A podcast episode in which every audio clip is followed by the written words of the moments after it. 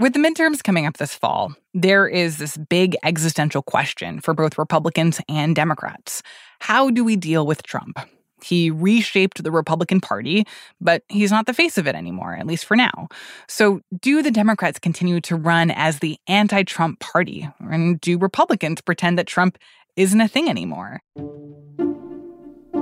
This may seem like a question that's hard to answer, but there was a test case in November in Virginia, the first round of major elections since Joe Biden's win a year earlier. Democrats saw this one race as a test of Joe Biden's presidency that could offer broader insight into how voters were feeling around the country. Some people saw it as a bellwether of Republican strength, a way to predict whether Donald Trump could return. Here is the Democratic candidate for governor, Terry McAuliffe. If we don't win this thing, this is Donald Trump's comeback. And people need to wake up. And I know we have elections every year in Virginia and people get tired, but this is very important. But for Republicans, it wasn't just about Trump. After he lost the White House, some Republicans were eager to try a new strategy one that centered less around the former president. And in Virginia, the face of that new strategy was Republican candidate Glenn Youngkin. The same stuff that's happening in our school districts is happening in their school districts, and we have a vote, and we are about to send a message to the entire country. He doesn't come out of politics. He's another one of these fabled businessmen that some people think we need outsiders and business people to be our executives. That's David Montgomery. He's a staff writer for the Washington Post magazine. He comes off as a common man, a reasonable person, not an angry politician, a smiling person on the stump. It's about a Virginia that soars, a Virginia that doesn't ever settle. If you remember, until the summer of 2021, it looked as though Terry McAuliffe, this was going to be a fairly easy victory for him, and that Virginia was going to keep trending bluer and bluer and bluer as it has for the last eight years. But suddenly, Glenn Youngkin started to get traction in the fall, and by late October, early November, it looked like we might have an upset and we might have a really surprising story here in Virginia.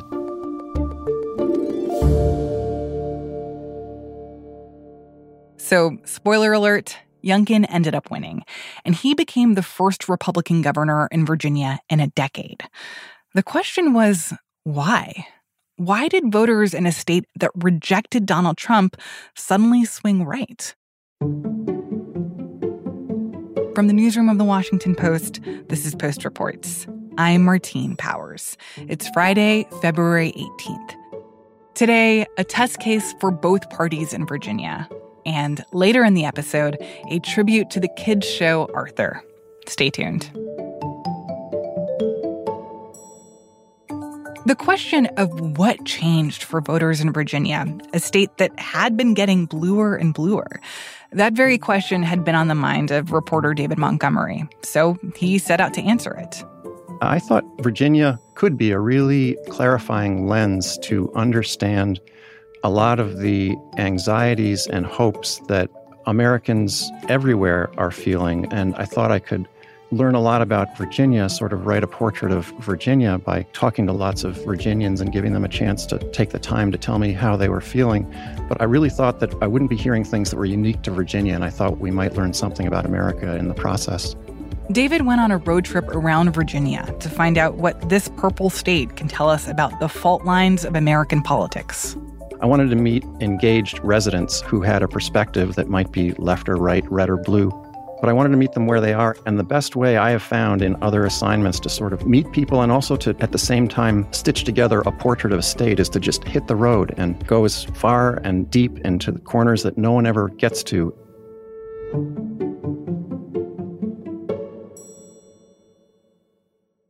The story originally aired on the Post Politics show, Can He Do That?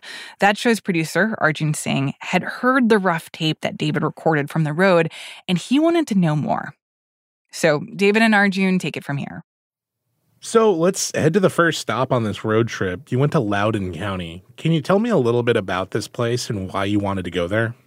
Loudoun County is in Northern Virginia. It's just outside the inner ring of suburbs outside Washington. It's a very interesting place, and it's a place of transition in Virginia. Two decades ago, it was very rural, overwhelmingly the population was white. It was very conservative, had Republican local leaders. And in the last decade, it's become much more diverse and more liberal. Terry McAuliffe actually carried Loudoun County, but he carried it by less than previous Democrats have won in the county. So Youngkin really made some important inroads in Loudoun County.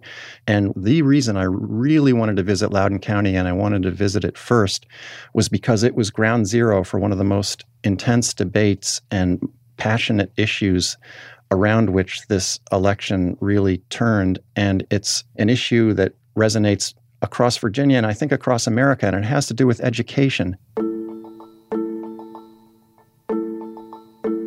As the pandemic wore on and on, a set of parents became really sort of upset about mask mandates and about the schools being closed for too long. They thought their children were not getting a proper education, which is a familiar debate. But in Loudoun County, that got layered into several other cultural issues that matter a lot to parents.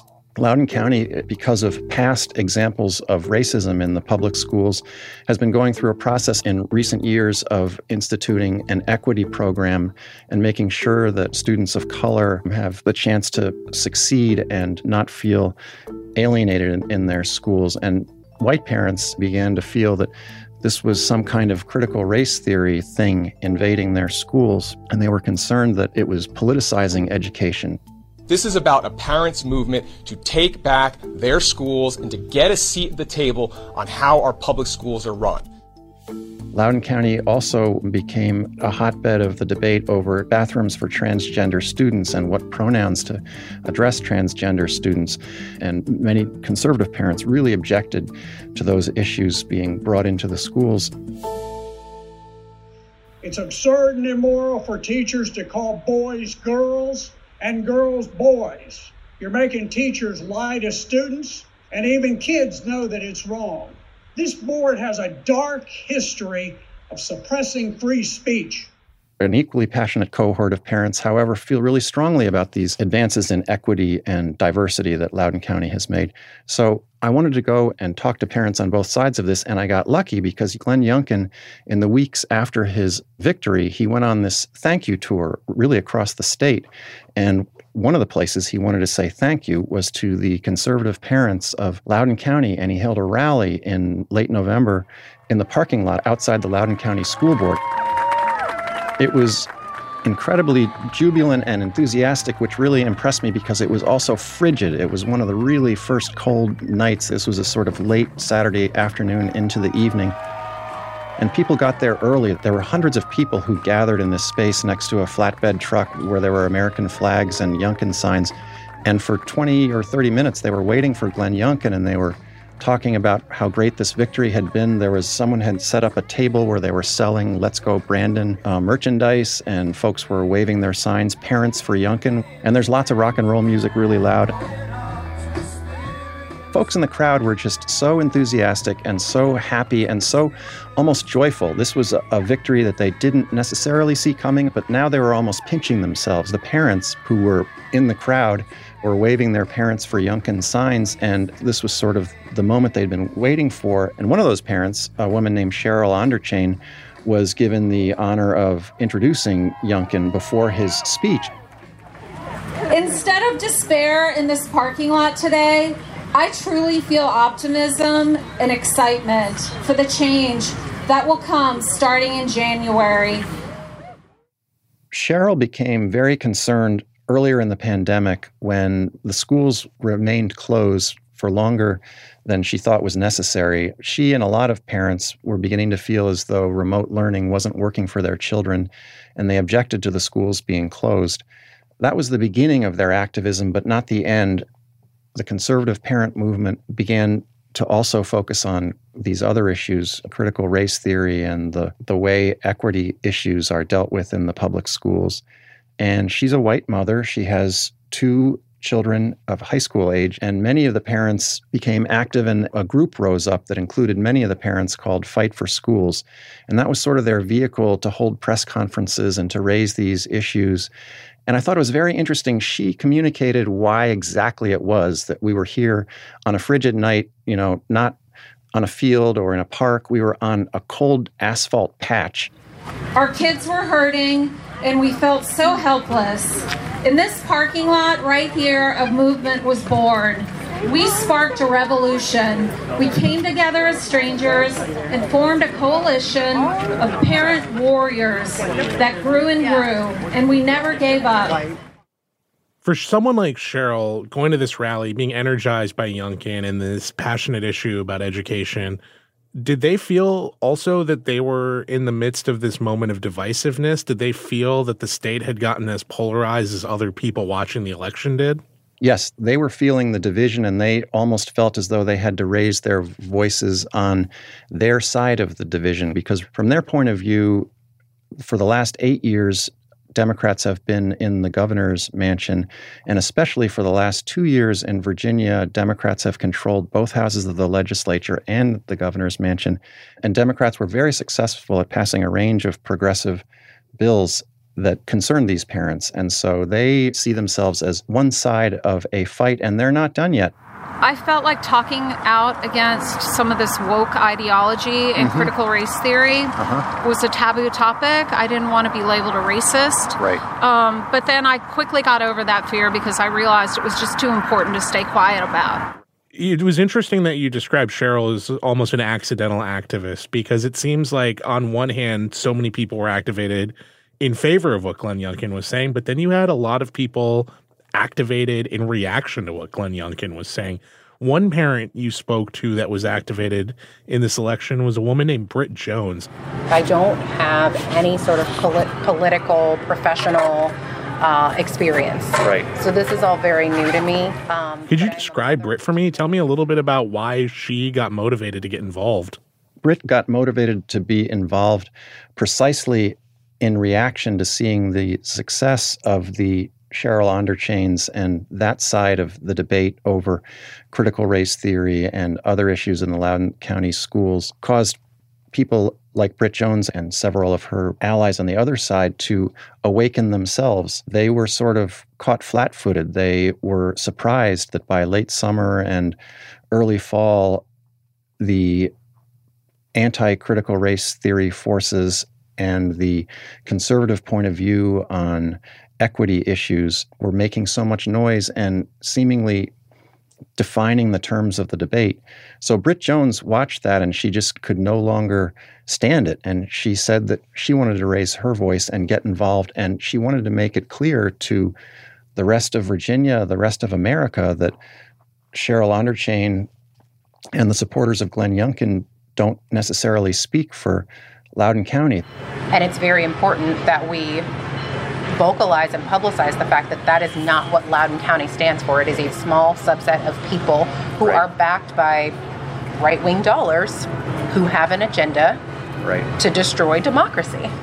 It's very important to point out something that critical race theory actually is not being taught in the Loudoun County schools no matter how much Glenn Youngkin promised to ban critical race theory and parents like Cheryl Onderchain talk about critical race theory infecting the education of their children, critical race theory is a college level theory about how systemic racism pervades society, but it's not anywhere in the curriculum of Loudoun County. Critical race theory for the conservatives became a shorthand for anything that had to do with equity and trying to make sure that people from marginalized backgrounds were given an equal chance and were receiving the resources and the support that they need in education. And so when Britt Jones hears folks talking about wanting to get rid of critical race theory, what she believes that they're really talking about is to getting rid of equity and a commitment to diversity and a commitment to anti-racism and that things are being said about what the children are being taught in Loudoun County that just aren't true. Seeing that there were blatant lies that were being pushed and misinformation that was being echoed, I wanted to be part of the other side, the voice right. of truth. This is personal to Britt Jones. She is a black mother, and she and her husband are raising two sons, ages six and 12, in the Loudoun County schools.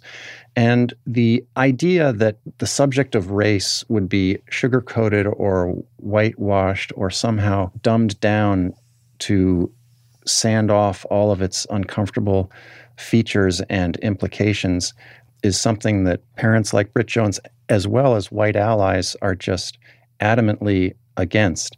History is messy, but there's a value in knowing the truth. If we understand our history, we can change our future. If we change our history to make it more comfortable and we don't lean into the yeah. discomfort of what actually happened, we're at great danger. And when she hears parents say that, you know, talking about racism is too uncomfortable for children, it's not age appropriate, she just points out she has a six year old and he will experience racism probably in his life. And if he can experience racism at six years old, it's age appropriate to talk about it. I mean, racism is uncomfortable. It's yeah. uncomfortable to experience, it's uncomfortable to talk about. But there are children, and there have been children throughout history who have experienced racism. Right. So if you're young enough to experience it, my children are young enough to experience it, it's age appropriate to, to talk about. Can you tell me what exactly she is doing right now and how she's trying to influence the shape and direction of Loudoun County and specifically the schools? She and several other parents helped form a group called Loudoun for All, which is a group that wants to make sure that Loudoun County is open and welcoming to people of all colors and beliefs. And when I talk to parents like Britt Jones and others involved in Loudoun for All, they sort of admit that they were late to the game. The conservative side had been super organized, and school board meetings were just flooded with those people criticizing policies in the schools. So Loudoun for All was formed as a way to engage in the debate and show another side of the story. And I've been to uh, school board meetings where you see people with different colored t shirts from one group or the other, but they feel as though it's very important that these beleaguered school board members understand that there are parents who have a progressive point of view and think that all of these policies regarding equity that the Loudoun County school system has worked so hard to foster in recent years, these parents think that those aims of public education are very important and they want to wave a flag and raise a voice. It's really interesting that you talked about this divisiveness that leaked into these school board meetings, but that seemed to have percolated into the community of Loudoun County as well. You spoke with one man named Omar. Can you tell me a little bit about Omar and his wife and his story?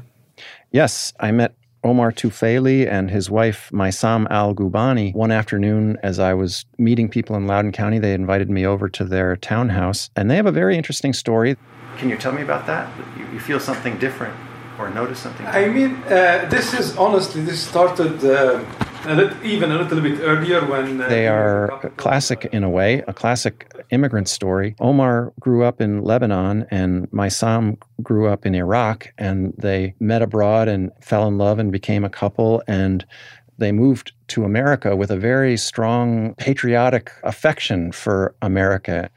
Maisam, in particular, has an experience connected with her devotion to America, which is a little bit hard to hear. While she was still in Baghdad and in Iraq, she served as a translator for U.S. military forces. And at one point, she was shot in revenge for the service she was giving this country. And thankfully, she recovered. So they were brought to this community precisely because of the schools. And then Omar, suddenly in the last year or so, begins to detect this negative energy in the air and the whole uh, situation changed a, suddenly. I mean, so people became uh, somehow not uh, as friendly as they were before, mm. and the, these barriers between people they started to, to getting growing bigger and bigger. So we did not feel like the uh, the safety and security that we were used to feel before. Yes. He just happened to post some kind of innocuous message of support for the Loudoun County School Board. And suddenly that just poked a hornet's nest of criticism. His Facebook started filling up with sort of vitriol, and folks found his business online and started posting negative things. And they found members of his family. And he said, What has become of this country? We are in, in uh, the best country in the world, and uh, this country deserves all the best. We really do our best to, to, to stop the hate and stop all these problems among uh, people. I mean, so I'm not sure how, but uh, we need to find a way to let people live in peace. He described to me subtle ways and not so subtle ways where he has begun to feel a little less settled, a little less secure in his community, all he could say to me is that his perception of his community is radically altered. And they shared that they're honestly wondering if things don't get better, if people don't start treating each other better and talking to each other better, they might not end up staying or they might consider leaving.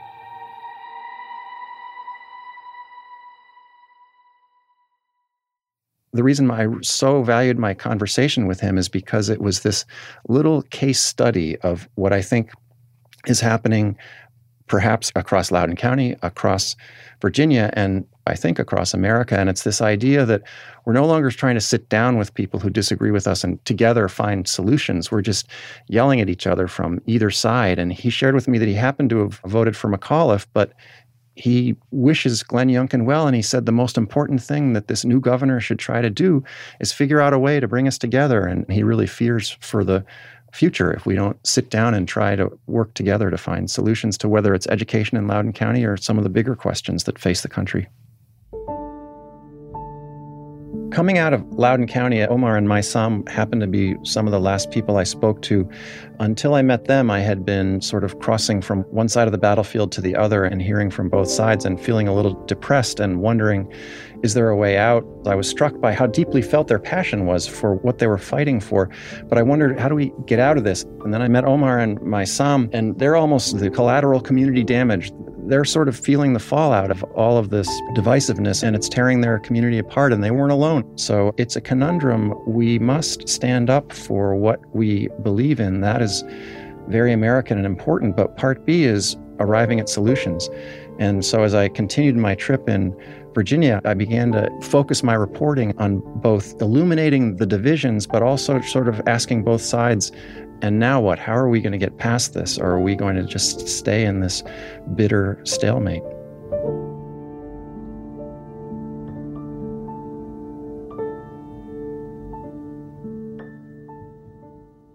So now let's get out of Loudoun County and let's head on over to a place called Harrisonburg in Rockingham County.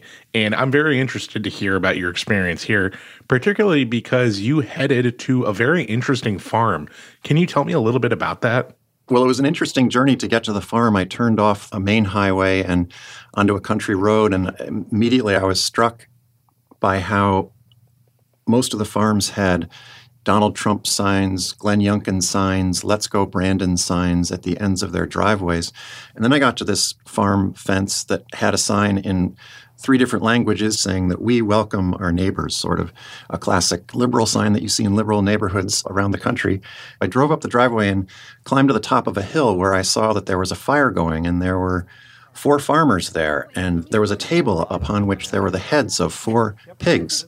And the farmers were one by one beginning to butcher the carcasses of some sustainably raised pigs that had grown up on the farm and in the area. There, sir, is the front leg. Oh, wow. Here's the scapula, uh-huh. the spine of the scapula. This is their femur, and they don't have a tibia and fibula, they just have one bone. Just a few days earlier, the farmer who owns the farm, Lindley Thorne, had had a big bonfire on the same hill. Directly across the street from my son's middle school hmm. has been this Trump train RV bus that wow. has been parked out there for the last at least week. And it was a place where all of the dejected progressive, rural progressives, folks who lived out in the country and didn't want Glenn Youngkin to become governor, this was a time for them to come and have some solidarity and to grieve the loss and to show their resolve for what would come next. And Lindley got out a big piece of butcher paper on that day and wrote, and everyone went up to the butcher paper and wrote down, you know, where their hope came from for Virginia and their resolve about not giving up on the Democratic message in the countryside. Lindley Thorne is something of a Democratic activist, which is an unusual profession in this part of Virginia, but she really believes in the idea that a liberal Democratic message can resonate in rural areas if only Democrats show up and have respectful conversations with people who might lean the other way. Because I think that's where the message actually comes from, truly in the most authentic way, is that if you're sitting listening to public comment at a school board meeting, Yeah. board of supervisor meeting, Yeah. and a citizen stands up to the podium Yeah. to advocate for something, like that's the message. That's that is where the message really truly is. That comes. In the past, she's worked on campaigns, and she also is a political director for a group called Rural Ground Game, whose express mission is to support and elect Democratic candidates from across Virginia. One thing that really interested me about her is she's very invested in the idea that conversation and community building is a way not only to bind divisions, but as a byproduct of that, that's the way you can get your message across. Did she tell you how those conversations went? Were people receptive to having them? Now, I don't think she would claim that anyone's minds were changed, and probably an essential feature of the conversations was that they weren't trying to change anyone's mind. But I think she said it, it, it was helpful in some small way. And her point to me was that she's not naive and that there are gradations of conservatives and Trump supporters, Youngkin voters, and that as concerned as she is about those, and it's a real concern, she thinks that from afar, sometimes liberals and Democrats take those very concerning examples and decide that that represents rural Virginia or rural America. And she said to me, those voices are the loudest, but it's the wrong lesson to say all of rural Virginia is racist. All of rural Virginia doesn't care about LGBTQ students. And I think if folks from, you know, the urban crescent could be present and have a deeper understanding of what's necessary for them to keep surviving, even in the cities, Yeah. um, that might for them be helpful in, you know, wanting Yeah. to express some gratitude and, and dignity for people Yes. who raise their food. There's a lot more political diversity in rural areas. It may not be the majority. And there are people who, from the rural parts of the state, who really believe that their message can take root there. Lindley, speaking as a Democrat herself, I could tell that she feels a bit of irritation at a superior attitude that may come from Democrats in the big cities who think the whole game and the whole future is in the cities. And when you look at your experience in Rockingham County compared to what you saw in Loudoun County, did you pick up any of the same hostilities or tense rhetoric that you had heard when you were in Loudoun County? I didn't encounter that kind of rhetoric directly. I did meet plenty of Republicans who are profoundly worried, if not scared, about the direction of America, and they think Democrats are a threat. But also at the same time, I could tell sort of are would welcome conversations. There was one woman I met in particular who said told me that once upon a time she used to think her liberal friends and her conservative friends, she's a conservative, all agreed on what they really disagreed with was how to get the country there. And now she's afraid that her liberal friends want to take the country in a completely different place, that there's no longer agreement on where we want to get the country to go. She said, I used to be able to have those conversations where I could tell them what I believe and they could tell me what they believe. And now I can't have them anymore.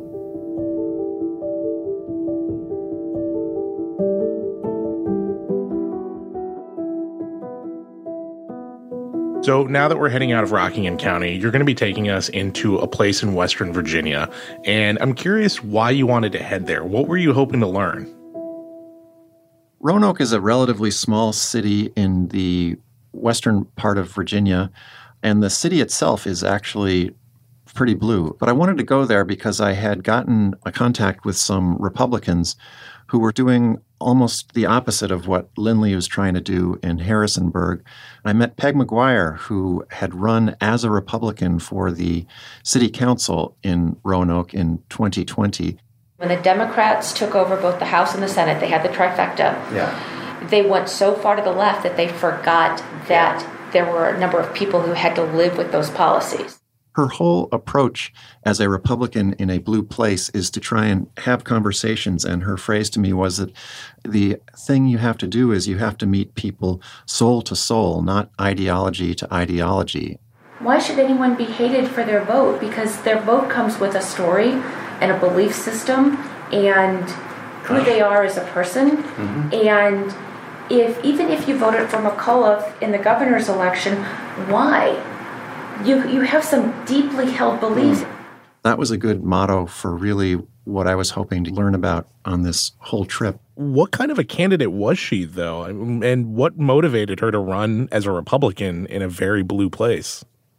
Well, it's it's an interesting story because she wasn't always a, a, such an avowed Republican nor a fan of Donald Trump. In 2016, she did not vote for Trump. She voted for a third party candidate named Evan McMullin.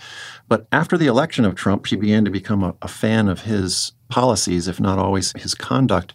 And she really began to resent a sort of supercilious liberal critique of Donald Trump, and it really offended her. She thinks that at least a wing of the Democratic Party has just gone, in her view, around the bend. They're just way too liberal. However, she is not a fan of folks on her side doing the same thing that she thinks liberal Democrats do, i.e., write off the entire Republican Party as racist Trump supporters. She thinks that Republicans make a mistake when they just write off the Democrats as a bunch of socialists who hate America and love China. And she thinks that we can have a lot more progress and fruitful conversation if some folks who are a little closer to the middle are willing to sort of hear the other side out. She just thinks there, there's a way to be a, a conservative that sometimes gets lost. And one way it gets lost is folks on both sides starting to think of politics as a football game where all that matters is that your team wins and the other team loses. People think of politics as team sports. Yeah. And it's not. We're not on a football field. Yeah. Mm-hmm. You know, we are in a country that we, this is it. This yeah. is the last hope on earth. Yeah. This is it. Yeah. There is no other place that you can come with nothing and create something. Yeah. You've spoken to a liberal and a predominantly conservative place. You've spoken to conservatives and predominantly liberal places. What were your takeaways from these fish out of water conversations, if you will? I like having those fish out of water conversations because you're meeting someone who's forced to step outside or at least be able to think outside his or her ideological bubble. They're in a place where they're not going to win arguments easily. They're in a place where they have to empathize in some sense of what the person they're talking to, where he or she may be coming from. And I, I thought those places are good places to learn about how some of our divisions might be bridged. Not all of them. I don't think people should compromise on their beliefs, but maybe there's a way to at least have respect for folks and not think of them always as the enemy if they don't share your deeply held beliefs. Okay, David. So you're taking us to the last stop on this road trip, and you're taking us to a hair salon in Rocky Mount, Virginia. Yes, Rocky Mount is a wonderful little town, less than 5,000 people, just south of Roanoke, very conservative. And I went to the 1111 Beauty Salon because it's owned by a woman named Bridget Craighead. I never, never even dreamed of even having my own salon. I mean, I did, but yeah. I never thought it was going to really be my reality. Yeah. Because I we just didn't i didn't have those opportunities right one morning i went to the salon as she was waiting for her first customer to arrive it's very crowded with chairs and hair dryers and sinks for shampoo and it had the poster supporting black lives matter it was george floyd's death that inspired her to become politically motivated right after george floyd passed away we had um, a protest that exceeded our expectations then we wow. thought only 10 people was going to show up but throughout the whole day, like over a hundred people came through. I mean, it was it was an amazing day, and we just we took that right, right in the middle of Rocky Mount. It has never happened here before. As she described to me, ever since his death, there was sort of a tension in the town that she also connected to larger political forces. Donald Trump's reelection campaign, January 6th, followed by the campaign of Glenn Youngkin in Virginia. She's a single mother, and she told me how proud she was that at one point several years ago she had to rely on government assistance, but she worked her way off it and is now a small businesswoman, owns this salon, and she decided to run for the House of Delegates in Virginia this past year.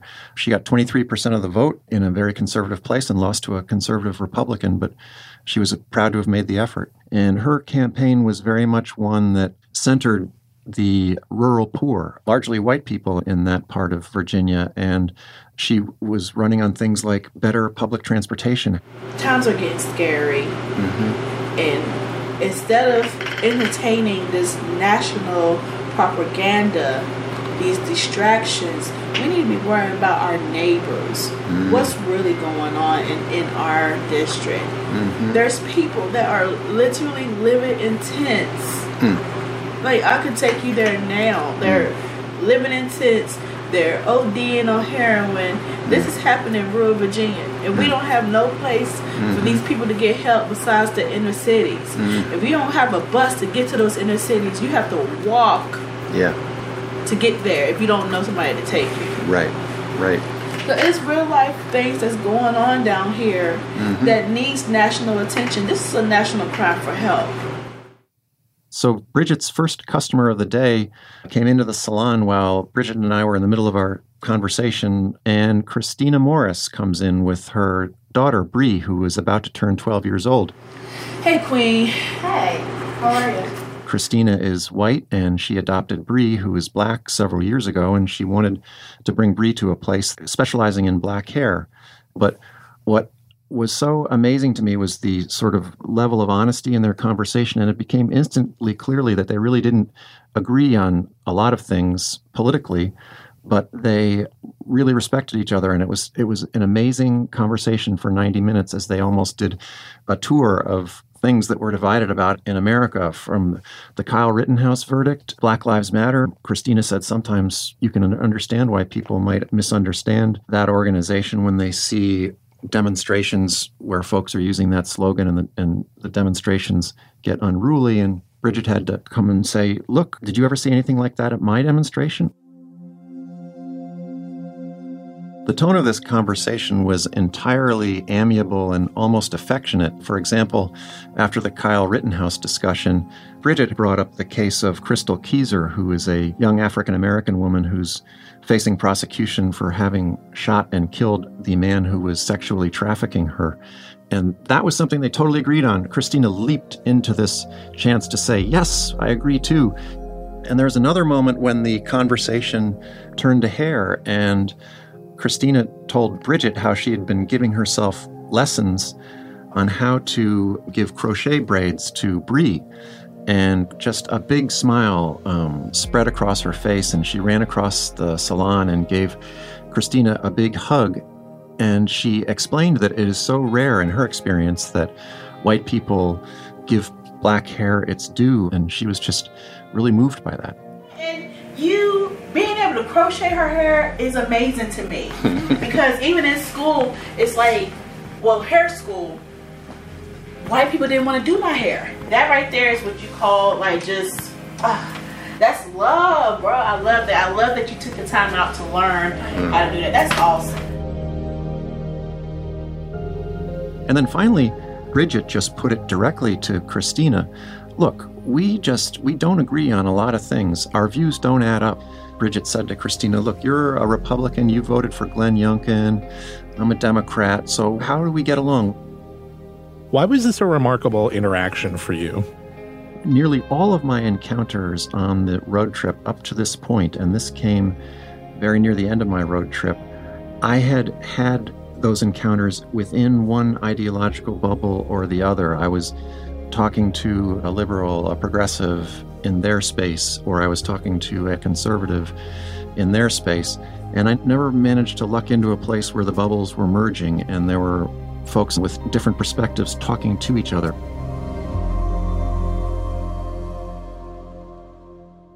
And so here was a time when Christina, who identifies herself as a conservative, libertarian leaning person, and Bridget, who identifies herself as a, a liberal Democrat and a Black Lives Matter activist, were sitting together and taking the opportunity to share their views about a lot of things.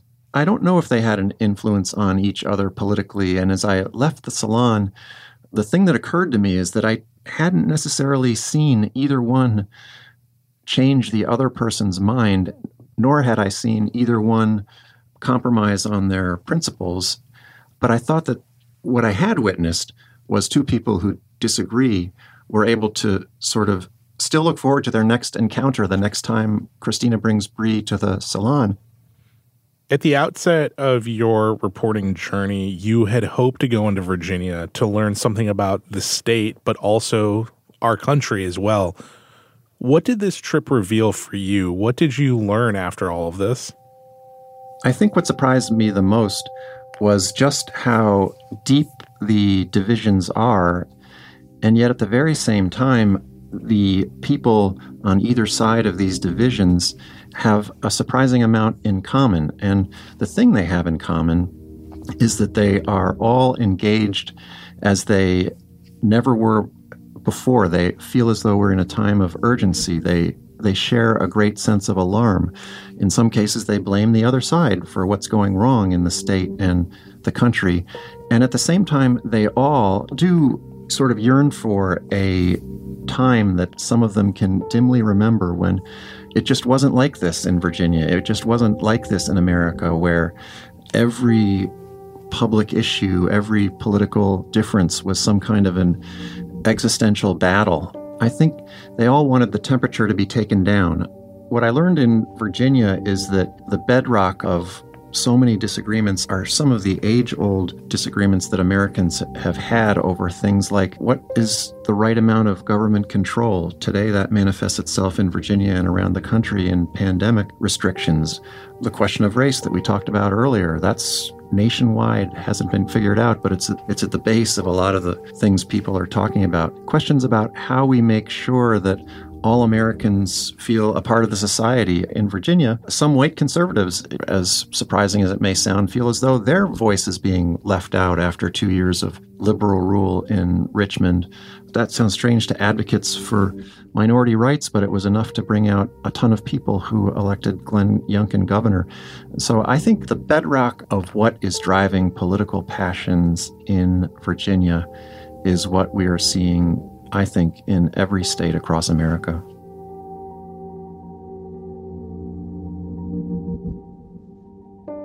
David Montgomery is a staff writer for the Washington Post magazine.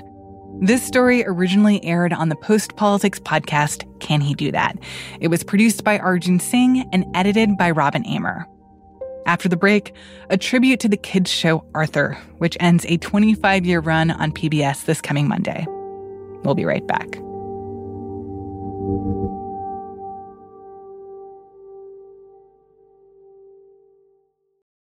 Hey, this is Christina Quinn. I'm the host of Try This, the Washington Post's new series of audio courses. The idea behind Try This is to become better functioning humans without having to comb the internet for countless hours. In our first course, we learned how to sleep better. Now, we're going to learn how to make our friendships stronger. I'll offer expert tips that are doable, and I'll keep it short. So let's do this. Class is in session. Find Try This from the Washington Post wherever you listen.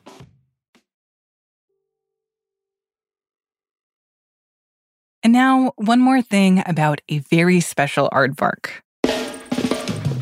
Every day when you're walking down the street. This is the theme song for Arthur, an animated children's TV show. It has been on the air for 25 years, and the final season airs on PBS this Monday. The show follows Arthur, an aardvark, and the rest of his friends as they navigate the complexities of third grade. So that's your new dog? Yeah, his name is Pal. He looks more like a Steve. Steve? Does he do anything besides that? Not yet, but I'm going to teach him to flip through the air and catch frisbees upside down. But right now, I'm just house training him.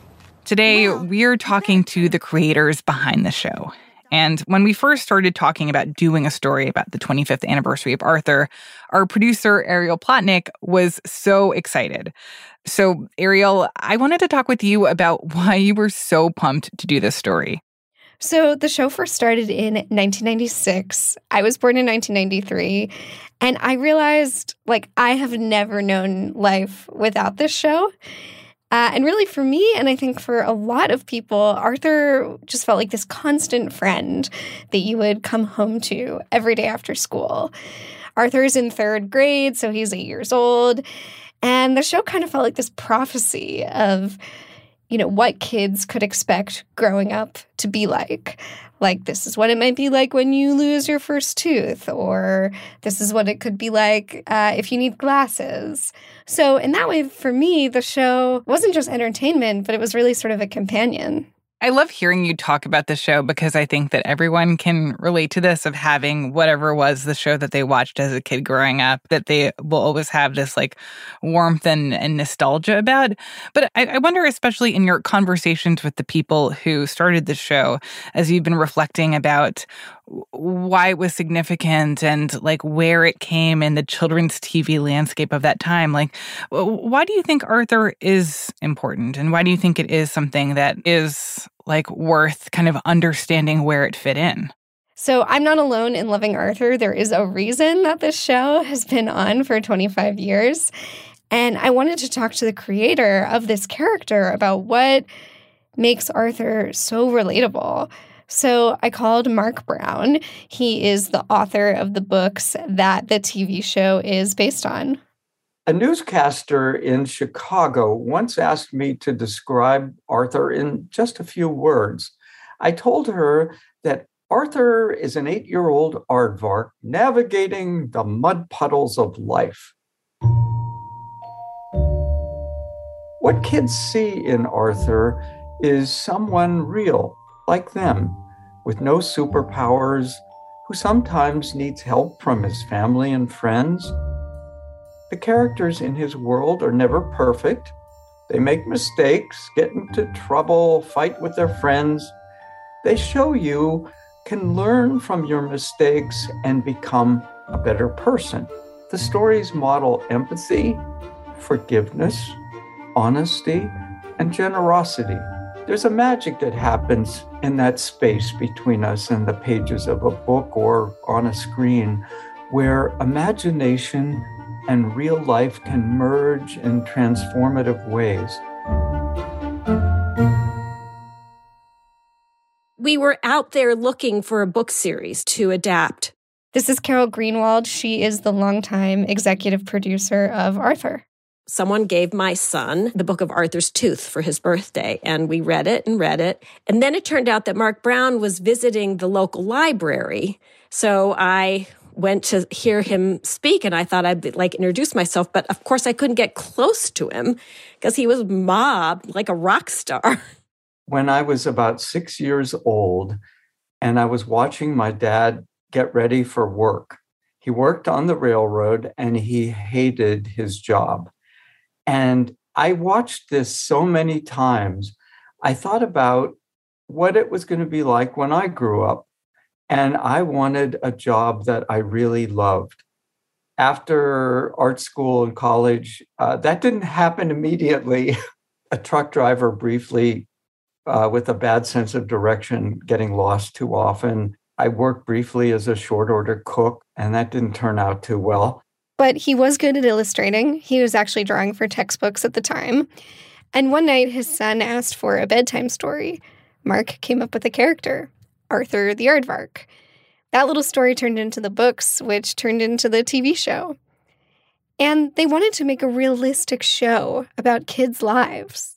When we started, I don't think that was something that most kids' programming was doing you know, there was music shows, there were a lot of fantasy shows, but kind of something that was really anchored in real life. I don't think there was much of that. And the stuff that was about real kids didn't really feel like it had depth or nuance to it. I think one of the reasons I've really enjoyed working on Arthur all these years is because of how it reflects the lives of kids, real kids. And that's something we've really worked hard to do. Tell me a little about like what what you mean when you say it reflects the lives of real kids. A couple of years in, I was having a phone call with the guy who did our international distribution. And he got interrupted and he said, "Oh my gosh, my son got on the wrong bus. I'm going to have to hang up." And I'm like, "Oh my god, go go go," you know. But then in the back of my mind, I was like, "Hmm, sounds like an Arthur story. And I'm like, all right, well, we'd love to talk to Sam, his son, because we think we should do a show about Arthur getting on the wrong bus. What do you want? I, uh, I, I'm not in the right place. I was supposed to get off at the pool. So what happened? I I fell asleep and I don't have any money left for the bus home and I don't even know where I am or I'd walk home. And Hey kid, I've heard enough. Don't sweat it. Happens all the time. All kids screw up. All kids misbehave.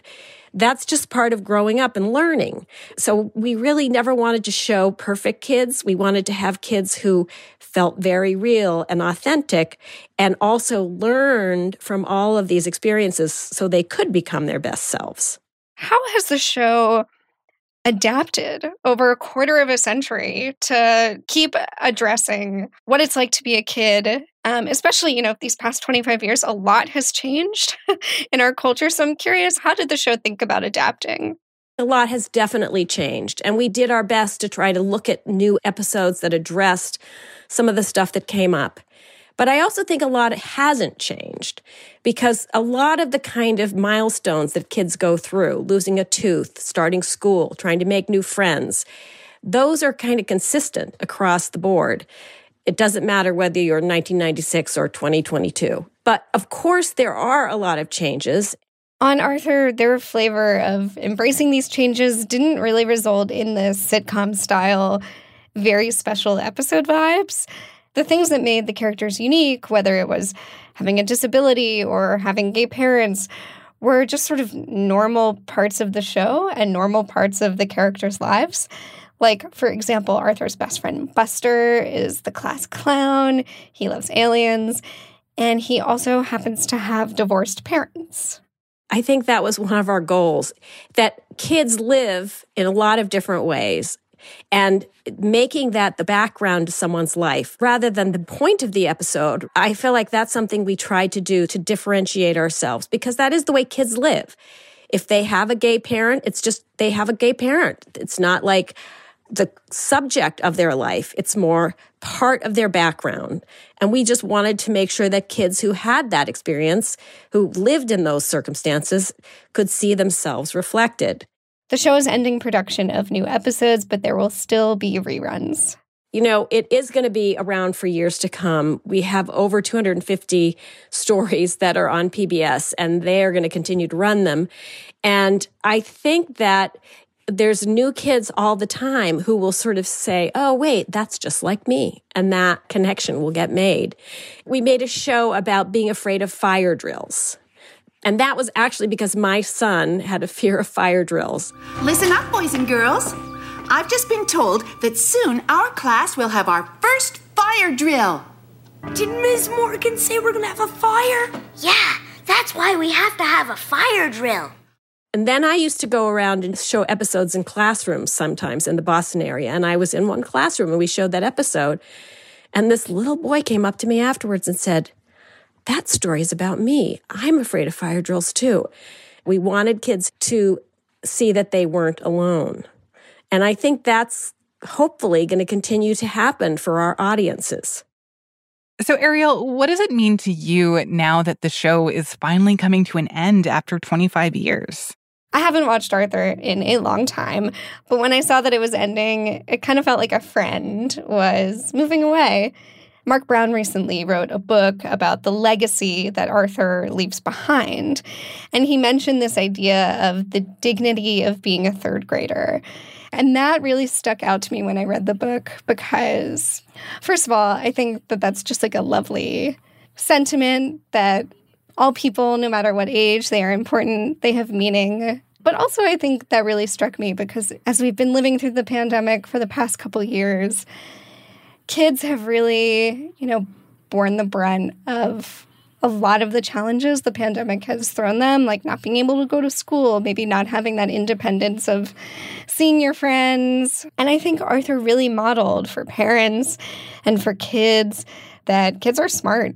They have their own really unique experiences and their feelings are real. That's something so special that the show captured that I don't think we should forget about as an original point of view. and I say, Ariel Plotkin is a producer on Post Reports. The last season of Arthur will air on PBS on February 21st. That's it for Post Reports. Thanks for listening. Today's show was mixed by Sam Bair. Our executive producer is Maggie Penman. Our supervising senior producer is Reena Flores. Our editors are Alexis Diao and Ted Muldoon. Jordan Marie Smith is a producer. Ariel Plotkin and Rennie Svirnovskiy are associate producers. Sabby Robinson and Emma Talkoff are assistant producers.